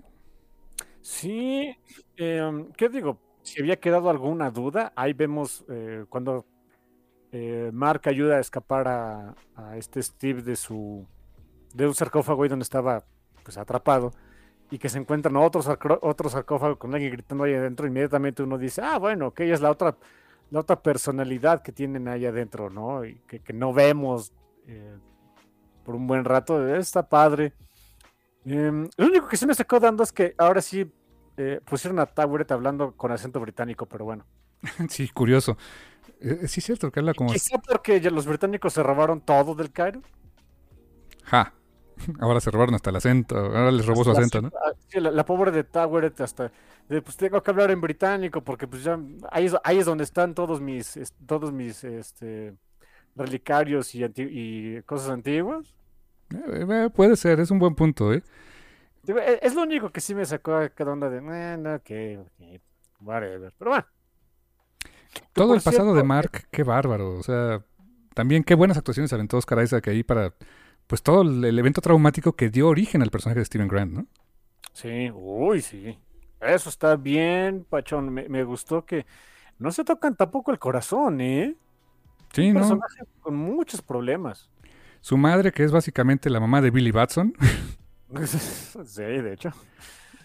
O sea, eh, de veras, es, o sea, que la mamá lo rechace, lo odie porque la culpa de la muerte del otro hijo y que lo, abuse de él físicamente incluso, eh, no es nada fácil de mostrar en pantalla y, y más cuando tienes que mostrar chavito sufriéndolo, ¿no? Sí. Uy, sí, este- de veras está. Ay, es incómodo, ¿eh? Es incómodo y es parte del- de la experiencia. El chiste es que te incomode, o sea, el que sientas feo por el personaje. Desde, desde la, eh, eh, la, vivencia de Mark de cómo perdió a su hermano, ¿no? Es así de fuck. Ok. Insisto, Marvel nunca te van a nunca te van a poner nada gráfico ni nada de eso, pero eh, o sea, sí, miren, les decimos muchas cosas de que ah, Marvel fuck shit's for kids. Sí, por supuesto, pero incluso cuando haces cosas para, para a- a- audiencias más jóvenes, no tienes que poner nada gráfico, pero tampoco te tocas el corazón, ¿eh? O sea, un, un niño se muere, pues. Ajá, o sea, no te lo muestran ahogado, pero te dicen se ahogó, ¿no? se ahogó y después este oye y su madre abusaba de, de- o sea desquitaba su odio con Mark porque siente que por él perdió a su a su otro hijo o sea está Y es- canijo. el eh, el dolor que tiene Mark incluso de, de de haberse perdido el, el funeral de su madre que por cierto ahorita hasta ahorita bueno en su momento como que se me hizo normal pero después caí en cuenta de oye sí es cierto le dijeron Shiva al al periodo este de luto de, de la mamá de Mark, 100%, o sea, es judío. Sí, sí, sí, exacto. Son, eh, de hecho, se le ve con la, con la kipa en algún momento a Mark. Ajá. Y es así como que, wow, damn it, o sea, muy al estilo, te insisto, de esos, de esos cómics este, de Moon que tanto he leído. Pues esa contradicción de, o sea, su, eh, él, él que o sea, técnicamente profesaba la, la fe judía y de repente es de, nah, soy el avatar de Khonshu. Ok. Ajá, exacto. Cuando los judíos, ¿quién los perseguía? Pues, exactamente. Sí, no, no los nazis, eso fue después. No, los judíos, los, este, los egipcios. Sí, o sea, damn. Hijo, es duro también eso, ¿no? O sea, incluso renunciar a su fe para servirle ahora a este dios balín egipcio, está cañón. que nada más porque sí lo ves, ¿no? O sea, bueno, ok, ayuda. Este, oye, y, y la, y la escena también, la, la más dura que cuando, cuando ah, hay muchas escenas muy duras que cuando, cuando crea a, a este Steve, Uf, cuando es chavillo, qué cuando- fuerte. Eso ahí sientes feo. Eh, y la, la última escena, cuando eh, precisamente ahí, cuando se pierde el funeral de su madre, que él ya no puede, y, y Steve toma ahí el control 100%.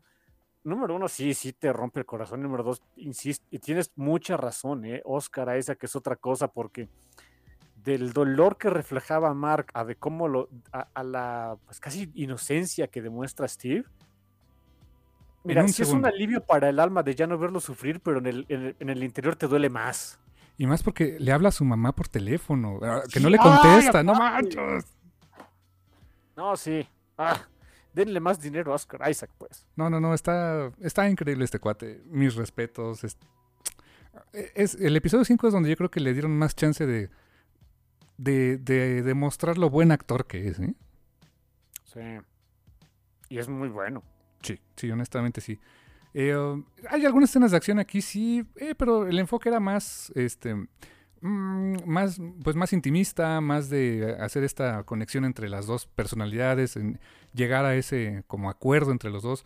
Al final hay un sacrificio de uno, ¿no? Este, de Steven. Sí, eh, sa- ¿Sabes qué? Eso me gustó, que es un capítulo en donde eh, las, las dos partes de, de Mark, él y la parte que creó Steve, pues eh, se quedan en paz, a diferencia del conflicto que habían tenido por los capítulos anteriores. Eso más allá de, fíjate que también, ok, ¿sabes qué?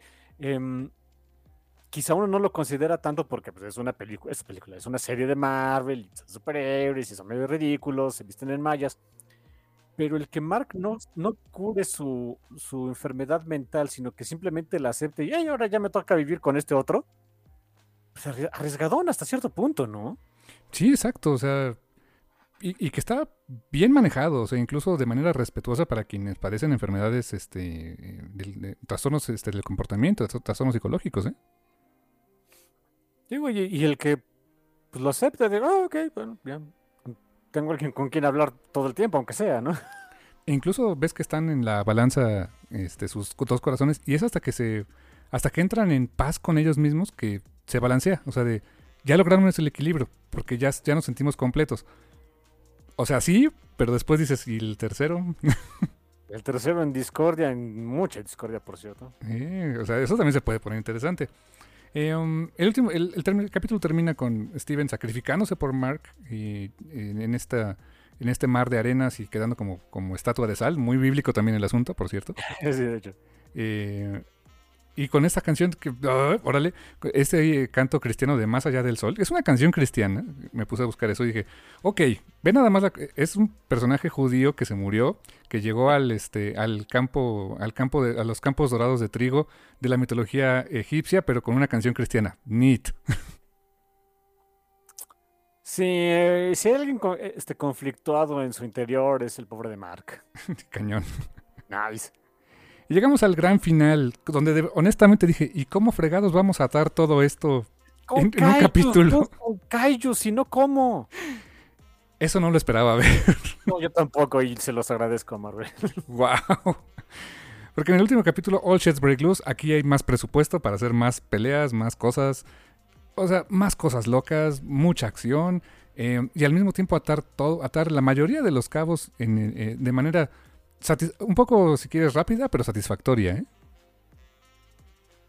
Sí, sí, sí, sí ok, ¿sabes qué? Es, es buen punto. Sí, eso era un poquito rápida, este... Pero la forma en la que aceleran ese proceso también me gustó, ahorita lo comentamos. Pero sí, es satisfactoria, sobre todo esa, esa pelea entre eh, Concho y, y Amit, o sea, literalmente estás viendo a dos dioses egipcios antiguos pelearse en el universo Marvel. A trancazos a trancazos en, en pleno Cairo. No hay bronca. Junto a la pirámide de Giza. ¿Y cuál es la bronca? Ya, se daban con... Bueno, no sé si el resto del mundo los veía, pero estaban dando unos cates, pero buenísimos, ¿eh? Y es más, a, la escena en donde Amit va creciendo así hasta llegar a proporciones titánicas, mm, e, es una diosa egipcia tragándose las almas de los juzgados. Ah, que los juzgan en el momento y Harrow ya... Me encanta que, que Amit le, hace, le da el speech de, pues, en tú también no, no, estás balanceado y en algún momento, pues, también te vas a morir, pero mientras me sirves. ¡Wow! That's cold, dude. Sí, y, Harrow es tan fanático que es de, pues, va, órale, sí, no hay bronca. Ajá, o sea, sí, pues es un sectario, ¿qué más le quedaba, no? Está, está, está bueno, digo, esta parte, honestamente, está bueno todo este asunto. Es el capítulo, evidentemente, donde hay más cosas superheroicas, ¿no? Ves a Moon, hasta volar y demás. No sabía que volaba, a pesar de que tengo tanto tiempo leyéndolo. Imagínate. hasta a mí me sorprenden. Em, hay unas escenas donde, bueno, cuando ya se reconcilian las dos partes, Mark y, Steven, también las dos partes, Mr. Knight y Moon Knight, eh, trabajan al unísono. O sea, de repente, o sea, me estaba poniendo a pensar que tuvieron que hacer el trabajo de de animar o de dar, este, caracterizar a dos personajes que son el mismo peleando en la misma batalla. Es cierto, eh, de diferente forma y, darles un efecto especial distinto. Me encanta que, Steven pelea con sus batones así muy, muy Nightwing, ¿no? Por ejemplo. No, ándale. O Daredevil, por ejemplo, y pelea así, este, y, los avienta. Y mientras este, eh, el, el, otro lanza sus Crescent Darts y usa un grappling hook. Y básicamente, ¿sabes con qué estaban peleando? ¿Con qué? Random bullshit. 100%. o sea, contra los esbirros de Harrow, ¿qué les avientas? Random bullshit, go, ¿no? Bullshit. nunca ves bien que les avienta, así que random bullshit. ah, bueno, y, se da el asunto de. ¿Cómo dices que se llama el nuevo personaje? ¿Semi-nuevo personaje de Lyle? Eh, de Scarlet Scarab. Scarlet Scarab. Santo Dios, aliteraciones por donde quiera. Em, yo, yo no tenía idea de ese personaje ni tantito, yo creí que era 100% nuevo y me quedé de, ok, ni, sí, también, hagamos de en superhéroe, ¿por qué no? Y está bien padre, ¿eh? O sea, Scarlet Scarab, te soy honesto, yo también se me hace, ni lo conocía, me enteré que existía de un, cómic de los Invaders, era villano incluso, estaba bien ridículo. Em, y aquí básicamente le dieron toda la vuelta y, la, y lo hicieron ahora un, personaje superheroico eh, en la identidad de Leila. Y honestamente, qué bonito diseño le pusieron a Leila, ¿eh? Sí, ¿sabes a quién me recuerda un poquito? O sea, poquito, poquito nada más. ¿Mm? Em, bueno, el nombre suena raro al día de hoy. Este, a Isis de Black Adam, pues. Un poquito, sí, cierto, claro. Un poquito. con menos falda, pero por ahí va.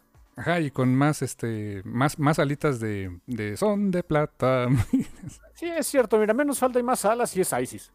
Sí, ándale, exacto. Y... Isis, vas a decirle Isis, porque Isis suena muy raro al, día de hoy. ¿eh? Sí, exacto, nos pueden censurar el podcast. ¿no? Sí, sí, uy, sí. Ahorita el algoritmo así ah, busquen la dirección IP, ¿no? Están reclutando. No, de veras que no estás hablando de Moon Knight.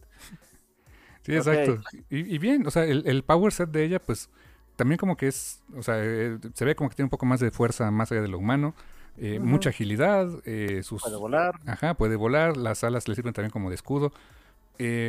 honestamente, Qué, qué, padre, incluso porque presentaron, o sea, no solo presentaron a Moon Knight, un personaje nuevo en el MCU, sino técnicamente un personaje nuevecito y de origen egipcio, en este un superhéroe egipcio, como de hecho lo, dicen tal cual, una, ah, una bystander por ahí. Y dices, qué bien, me gusta esa idea, o sea, danos más de esto, más cosas nuevas, más cosas interesantes, pongámonos locos con esto, qué chido. Sí, eh, hace tiempo había un no sé dónde lo leí, Twitter tal vez, no tengo idea, de qué iba a pasar en el momento en el que las películas de Marvel, o en este caso las series, eh, dejaran de utilizar a los personajes que venían de los cómics y empezaran a crear a sus propios personajes. Yo creo que este sería el primer caso. Con cierta salvedad, creo que este sería el primer caso. Sí, exacto. mira, técnicamente yo diría que sí, que sí, sí es el primer caso, porque vamos a ser muy honestos. ¿quién se acuerdaba de este personaje? Y, más que ni siquiera es tal cual el personaje, es una inspiración, ¿no? O sea, no es como el Capitán América. Ajá, exacto, ni siquiera le dicen así. Oficialmente sí es Scarlet Scarab, y te lo digo porque en la página de Marvel Studios, en, sus redes sociales y en marvel.com, eh, sacan una, un estilo de ella y dice, Meet Scarlet eh, Scarab, uh, the newest eh, Egyptian superhero, o algo así. O sea, ya tal cual así está bautizada por el propio Marvel Studios, ¿eh? Ah, ok. Ah, ok, neat. Em, y ahora lo que yo, bueno, a mí lo que me va a dar curiosidad es en qué momento este personaje creado específicamente para la pantalla grande y chica, a ver si salta a los cómics. Te he puesto 10 a 1 a que en 6 meses lo vamos a ver por ahí, ¿eh? Porque unos dirían, oye, pero eso ya pasó con este, con Peggy Carter. No, en realidad, la capitana Carter ya existía en un, desde hace tiempo en un cómic de Exiles que escribió este Saladin Ahmed hace ya algunos años, ¿no? Así que mm, técnicamente no cuenta. Porque ahorita eh, Captain Carter ya tiene su cómic en, Marvel. Por cierto, escribe Jamie McElvey, ¿eh? ¿Lo escribe Jamie McElvey? Sí. Wow. él no lo dibuja, él lo, escribe. Necesito leer eso. Sí, no tengo idea de cómo esté, ¿eh? pero bueno. Eh, o sea, realmente ese no es el primer caso. Si en el caso de que presentan a esta Scarlet Scarab dentro de los cómics normales de Marvel, que se, el primer caso de creamos el personaje para las películas y series y ahora va para el cómic, ¿no? O sea, ok, miren, es una dinámica diferente, es un, es, em, podría ser muy interesante, eh, no sé, quiero ver cómo sale. Mira, imagínate que Jet McKay estuviera viendo la serie de, de, de Moon Knight, algo se le ha de ocurrir, ¿no? Sí, yo, No sé, estoy ya imaginando lo que eras, pero sí. miren, si, me lo preguntan, me he hecho muy fan de Jed McKay en los últimos dos, tres años. Eh, me ha hecho que me importaran, que, me, personajes que me valían cacahuate me importen muchísimo. Y ahora sí, no me quites a estos infelices, los quiero ver en todos lados. Em, que, fuera él quien introdujera a Scarlet Scarab dentro del universo de los cómics, ay, estaría, estaría bueno. Sí, yo, yo creo que lo podría hacer y, y, pues aprovechando la coyuntura de que él está escribiendo Moon Knight, pues estaría Sí. padre, ¿eh? Sí, sí, sí. Eh, Sería una versión diferente, o sea, no la misma Leila tal vez, o tal vez se llame Leila, pero o sea, con sus salvedades diferentes en el universo Marvel eh, de los cómics, pero podría, Mm. podría ser algo interesante ahí, ¿no? Sí, sí, sí. Em, yo, me parte, miren, voy a ser súper sincero. Estaba, parte de mí estaba esperando de, si vamos a hacer a Leila este, eh, superior, pues, ¿por qué no la hacemos como mujer gato? Y se llame Tigra. Y después se cambia el nombre a Greer o algo así. Pero bueno, no. Eh, No, no pasó, pero ok. Pero, pues, pero después me puse a pensar, bueno, pero el chiste es que eh, Greer Grant después sale- eh, me gustaría que saliera y que, se- y que tuviera la misma historia tan loca que tuvo este, en el universo Marvel con su hijo, pero bueno, en fin. Estaría, estaría- ¿Sabes por qué su, su hijo es un Skrull, no? Mitad de Skrull, sí. Sí, sí, cierto, porque era el- su hijo de, de Hank Pym, entre comillas, ¿no? Ajá. Mm. Hay un asunto ahí que es de... Mira, viene Secret Invasion. Mira, Secret Invasion. Eh, todo puede pasar, ¿eh? Eh. ¿Sabes qué podrían, digo, porque ahorita regresamos a Moon Knight, ¿sabes qué me gustaría, que- o sea, qué podrían aprovechar bien para hacer esto de, eh, con esto de Secret Invasion? Metes a muchos personajes, pero así de rápido, así de, ah, es que estaban capturados por estos cuates. Exacto, o sea, sería fácil poner eso así de... No, no lo sabíamos, pero lo fueron raptados por los Scrolls, ¿no? Sí, sí, sí, o, o, o lo que sea, ¿no? Y es de, ah, fuck. Por aquí los Skrulls, sí es cierto, los Skrulls son, son pachones, ¿no? Eh, sí, pero tal vez no todos. Ah, bueno, ok, ok. Sí, no todos, no todos, puede ser. Y nos vamos enterando que por ahí este eh, fue una esa, esa facción que es canija, eh, ya tiene antecedentes de terrorismo cuando voló en pedazos el planeta de, de otros alienígenos, cuando se celebraba la boda de, eh, de, de la heredera al trono del- de un planeta chistosito de unos cuates que se llamaban Magis Dane y un heredero y, un posible Super Skrull y bla, bla, bla. Podría ser, ¿eh? O sea, no lo descartaría. o sea, imagínate esa facción, este, ¿cómo se llama? Más fanática, ¿no? De la que, que, que cree en su dios Skrull y toda la onda, ¿no? Sí, la que destruyó Majesden ahora viene por la tierra y no sé qué es. de, ah. Mm, Ya los metemos a los Majesden. ni, y ya de ahí nos jalamos. Aunque, ¿Qué crees? Lo de Hulu sí era canon, ¿no? Más o menos, porque Carolina sí es 100% extraterrestre y no mitad. Ah, bueno, sí, más o menos. Sí, estaría interesante ahí. Pero bueno. eh, ya pra- casi casi para terminar la serie, eh, viene un momento donde la pelea con Harrow se pone intensa. Y Moon Knight está a punto de perder. Y viene otro de esos blackouts.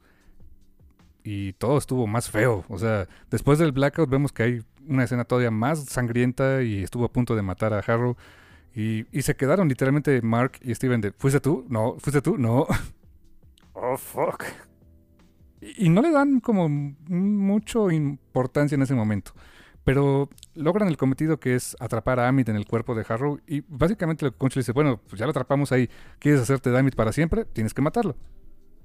Y eh, es de, "Mm, no. Si de, de veras. El- el- ¿cuántas, ¿Con cuántas vidas acabaste? Y horas de no. Sí, a, a mí honestamente esa parte sí dije, come on, man. O sea... eh, eh, si- Si si- hubiera, si- sido, el que, si, si hubiera sido Steve el que, el que protestara y le dijera, si haces esto, este, no vamos a volver, no vamos a estar en paz eh, nunca en la vida, va. Pero que haya salido de la cabezota de Mark el decir no lo mato, ¿qué? Porque estaba su mujer ahí nada más. Sí, no, no hace mucho sentido. Te soy honesto, esa, eh, o sea, era un mercenario, mataba personas. O sea, si, si había una persona que, valía la pena que mataras en este momento, era el que tenía básicamente al demonio adentro, ¿no? Sí, y mm, ¿en qué momento mostró remordimiento de todos los otros Goons que mató sin piedad, no? Bueno, ¿te acuerdas que había esa escena en el episodio 5 donde veía a todos los que mató y que siempre los recordaba y todo eso? O sea, o sea, está bien, lo entiendo, va, ok. Damn it. pero, pero dude, o sea, te los echaste porque eran la escoria del planeta. Bueno, esa es la, eso, eso era una, una escoria del planeta. Este que tenías ahí era la escoria del planeta. Era, el momen- era tu momento de brillar, ¿no? Uno más que, ¿no? Si ya condenaste tu alma, pues es uno más, hombre. Y eso provoca pues que venga esa ruptura con Conscious de pues bueno, ¿sabes qué? Entonces sí libéranos. O sea, queremos, fíjate, queremos que Steven y yo seamos libres. Bueno, Ah, ustedes dos va, listo. Y viene esa última secuencia en el loquero, que no es loquero, donde viene, donde otra vez se luce Oscar Isaac cambiando de personalidad en un segundo entre Steven y Mark. Fantástica escena. Para despertarse nuevamente como empezamos los capítulos, con Mark despertando eh, en su cama sin saber qué onda, ahora hablando de repente como Steven, de repente como Mark, pero en paz con ellos mismos, ¿no? A esa escena me encantó, de verdad, porque insisto, o sea, que estén en paz entre los dos y demás. Muy bonito, muy pachón. lo que eh, me gustó más fue el epílogo. Oh, sí, porque cuando ya se despiertan de que. volvemos al, tropo de que constantemente Steven se amarraba a la cama porque sabía que era como sonámbulo, eso pensaba él, y no quería irse a otro lado.